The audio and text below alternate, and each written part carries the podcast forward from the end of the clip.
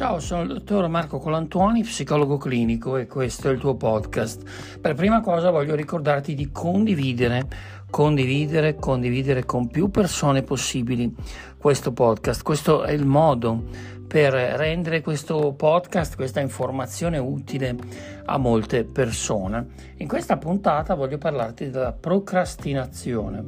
Che brutta parola, che cos'è?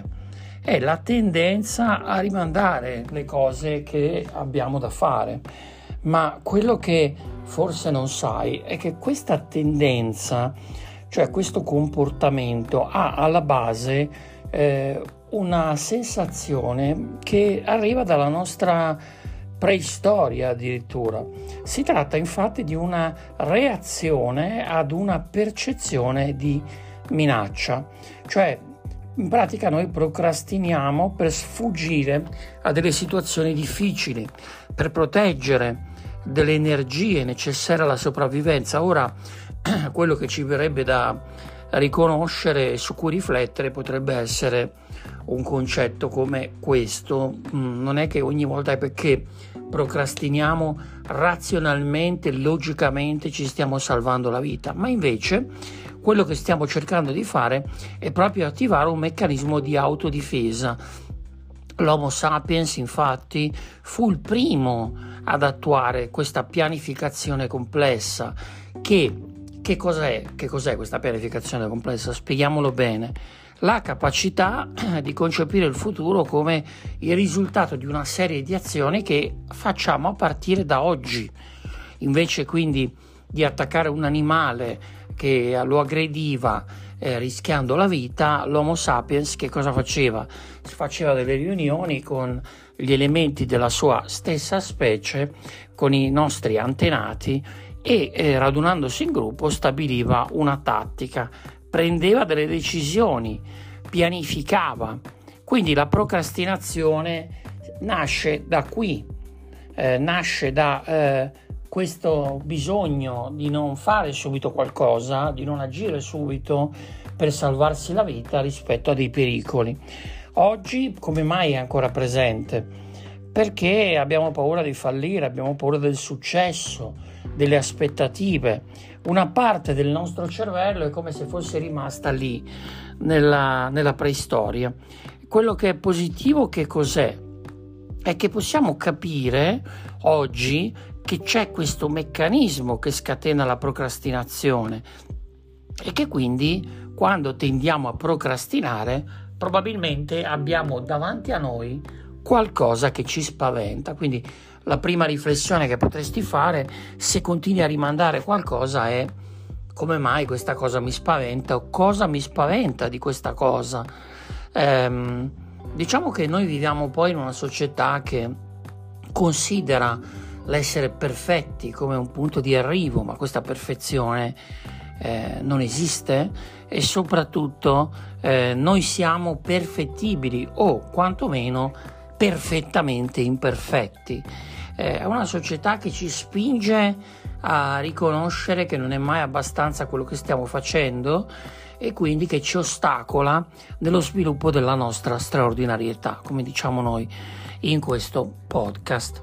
Dunque, eh, proviamo questa sensazione di voler fare subito qualcosa, qualcosa che ci distoglie da qualcos'altro, qualcosa che come in un grande computer, distogliendoci, ci lascia quel programma aperto, ce ne fa aprire un altro, poi ne apriamo ancora un altro. Insomma, c'è qualcosa che sappiamo di dover finire e che invece di finirla l'abbandoniamo lì perché dobbiamo in qualche modo attivarne un'altra. Eh, quindi magari eh, rispondi al cellulare o a quel messaggio che hai ricevuto piuttosto che finire di scrivere la relazione per l'università o piuttosto che eh, andare avanti a fare la spesa in maniera salutare per la tua dieta piuttosto che rispondere al cellulare mentre la stai facendo. Insomma, ehm, un autore americano parla di Start Now, cioè di questo sistema che eh, ci impone, positivamente usiamo questo termine, di cominciare adesso. Cominciare qualcosa, cominciare a fare qualcosa richiede molta più energia eh, rispetto a continuare a fare qualcosa. Diciamo che un corpo quando si muove resta in movimento e uno invece che è fermo resta fermo. Quindi smettere di procrastinare, non darsi la possibilità di muovere più cose, che tra l'altro consumiamo molta più energia, piuttosto che iniziare per davvero qualcos'altro.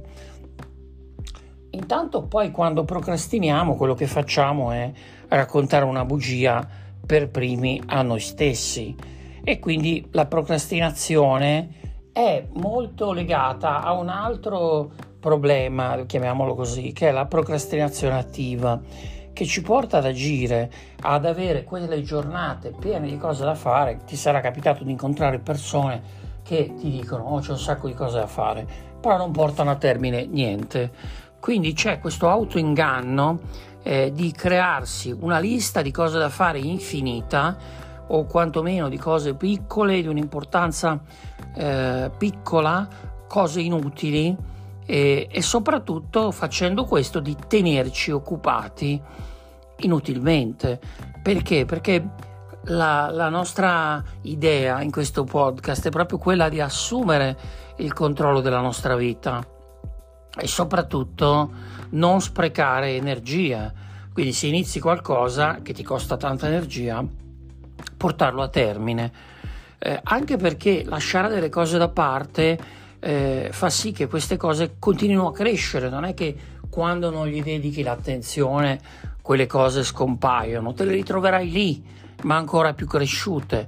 E poi, in ultimo, ma non ultimo, decidere di non fare qualcosa è una decisione. Quindi saltare da un'attività all'altra eh, eh, ci dà l'illusione di sentirci occupati, ma in realtà eh, questo saltare, questo non portare a termine comunque qualcosa, eh, diciamo che eh, è un dispendio energetico e soprattutto fa sì che la nostra mente non lavori in maniera equilibrata. Gloria Mark, una studiosa, sottolinea in un libro che si chiama Il costo del lavoro interrotto che questo salto eh, avviene ogni 23 minuti e 15 secondi. Insomma, quella motivazione, quello stato di flusso, ne abbiamo parlato qualche puntata fa, quello stato di flow nel quale la persona è pienamente immersa, nel quale perde la cognizione del tempo, cambia le onde cerebrali, entra in stati che sono potenzianti.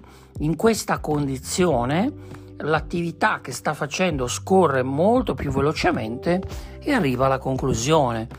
Eh, tra l'altro, eh, dal punto di vista neurologico, interrompere qualcosa che il nostro cervello sta facendo è dannoso.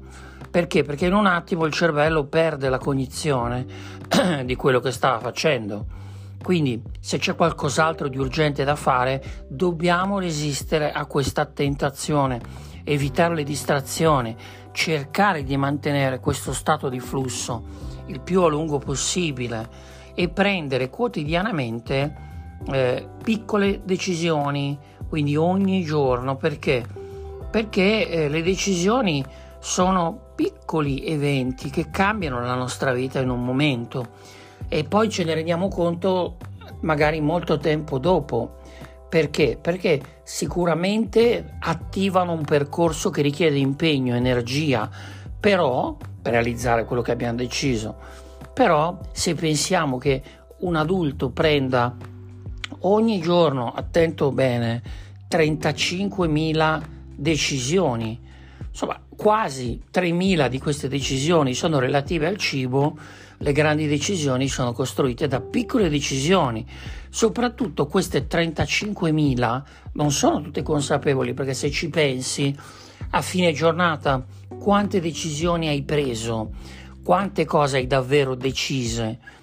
Quindi ti fa capire quanto ci sia questo pilota automatico del quale parliamo spesso nel nostro podcast e soprattutto quanto fondamentale possa essere se hai questa tendenza a procrastinare, e ce l'abbiamo tutti, spezzare le grandi decisioni in piccole decisioni in modo che se una di queste piccole decisioni produrrà un effetto non positivo, non sarà mai di intralcio al progetto in generale. Insomma, stiamo parlando di quanto fondamentale sia non procrastinare, ma anche di quanto questo accada quotidianamente. Ok?